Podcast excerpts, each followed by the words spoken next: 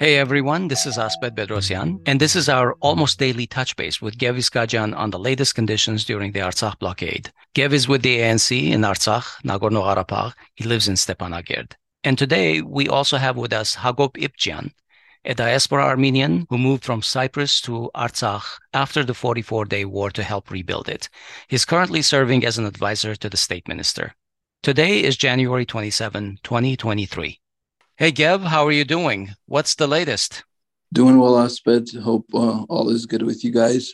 As you guys are aware, we've been talking about the gas restrictions in the last few days. As of today, there are reports that it's back on, but I would say to be, you know, diligent with that. Sometimes they turn it back on momentarily. Sometimes they turn it on partially, where the gas stations have the viability to use it, but it doesn't reach all the homes. For now, the reports look good, but I would say let's wait another 24 hours, see how they go. And for the last couple of days, we've had a little bit of trouble hooking up uh, with each other. Yesterday, I think you had a fairly long blackout, right?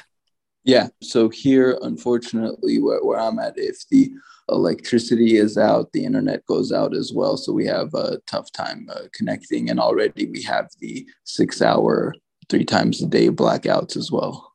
Okay, thank you for that. Hello, Hagop. How are you? Uh, Asbed, nice to meet you. Hello, everyone. Hope everyone's okay. Very nice talking with you. Yeah, well, it's uh, quite difficult to uh, connect via Zoom these days because yeah. of the rolling blackouts.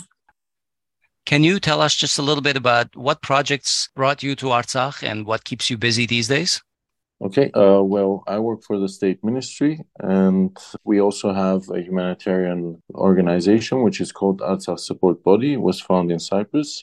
Uh, we deal with various projects, but we mainly concentrate on sustainability and self-sufficiency projects. In the past two years, we've built greenhouses, we've done some beehive projects, and also some cultural and other projects for soldiers and etc. That sounds good. Is beekeeping and honey making a significant revenue generator for Artsakh?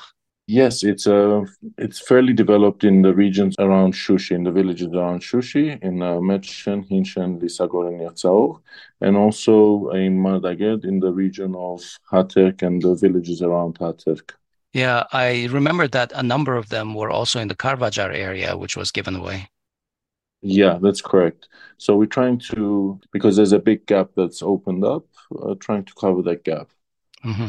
Hago, uh, if you can, delve deep into the need for some of the self sustainability projects that you're working on, especially in light of this blockade. And maybe you can touch up on some of the good research that you've done in terms of our energy sector and uh, the greenhouses that we're working on what are the needs and what are the gaps that you're working to try and fill through Artsakh support body? Okay, um, as Gev rightly put it, even before the blockade, we have understood that the need for uh, sustainability and self-reliance is uh, much more here in Artsakh than anywhere else in uh, Armenia. After the blockade, it became even more evident that there's a big gap in uh, the self-reliance sector especially in the areas of food security and energy security. As people should know that uh, Artsakh, before the 2020 war, it was self-reliant on the energy sector. Artsakh had, if I'm not mistaken, 32 power plants of uh, HPPs, hydropower mm-hmm. plants, of which 26 were lost and only six are left. Uh, the biggest being Sarsang. Now we're heavily reliant on Sarsang, especially. And now in the winter, because we didn't have as good as winter and the water is frozen, Sarsang cannot produce as much energy as the needs are. And also the disruptions from the Azerbaijani side are also causing the energy cuts and the blackouts that we're having at the moment. Now, as soon as we came, we quickly realized that those are the sectors that we need to work on. Uh, we need to create self reliance even on um, family by family, if you like, and then create a strategy across the board that the government uh, needs to implement as well. We've done our suggestions, and uh, a lot of our suggestions have become strategies of the government. Hence, they're providing subsidies for the solar water heaters, some of the projects that also other organizations like LORIC Fund is doing, and also ARS is doing as well. Now, the government doesn't only provide subsidies for those projects, they also provide subsidies for solar panels, for electric needs, and also solar panels that are used for heating. Hagop, where do you get the solar panels? We use uh, predominantly companies that either they're registered in Artsakh or in Armenia. One of the companies that we mainly use is, uh, is a company called Stiegen.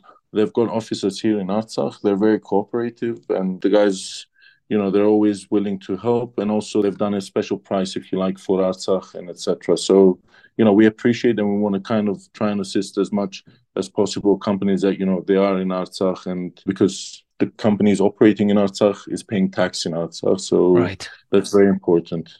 Okay, great. Hagop, can you uh, tell us a little bit about your most recent project that you guys are working with, the Re Armenia platform, in terms of the greenhouses that are really vital right now? Of course. Look, we were using, because our organization is reliant on crowdfunding. And uh, so we decided that we were using GoFundMe to do our crowdfunding.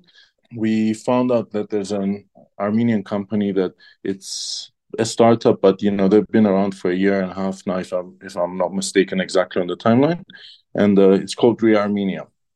So we decided that we should collaborate with Re Armenia. Re Armenia is not only a fundraising platform but also a collaboration platform where experts can register and they'll be attached to different projects and they can give advice and it's a very nice uh, networking if you like experts and also the people that they want to implement the project. And the beautiful thing about this platform, they've got a very good due diligence team as well that will go through the project and they'll analyze how actual the project is and be on top of how the funding is spent and everything. And this is important for us because it creates transparency between us, the organization that is the implementing organization, and also the people who donate the money. Now, the projects that we've launched on Re Armenia are, are, if you like, two of the most important projects for us. One of them is the greenhouses, and the other one is the beekeeping. And uh, we've launched both projects now. And uh, we're hoping that in the next couple of uh, days, weeks, we will be able to uh, raise the funds that we need so we can start the projects. Hagop, how can people uh, get involved with this campaign and how can they contribute? Thank you, Gev. Well, there's a few ways that they can contribute. They can either go on Re Armenia's website and search for Artsakh Support Body, and uh, both our projects uh, can be found, or alternatively, they can find us on all other social media platforms. They can uh, send us a message, and you know we'll guide them through the process. We love people that ask us questions and uh, we want to learn from them as well because people that know me i've said this numerous times we're here to learn so we want to learn from you. Any projects that you might have or you want to kind of propose, we're open for any suggestions. We're open for any new ideas because we need to generate new ideas. There's space here to implement those. And, you know, it's not only about the money, it's also about creating a good, successful project that would that can benefit the people of Artsakh. Okay, great. I hope over time we can talk more about these worthy projects and have more people get involved with you and help. All right, that's all the time we're going to have. Thank you, Gev, and thank you, Hagop, for joining the show today. Sounds good, Asbed. Well, thank you very much. Thanks, Hagop.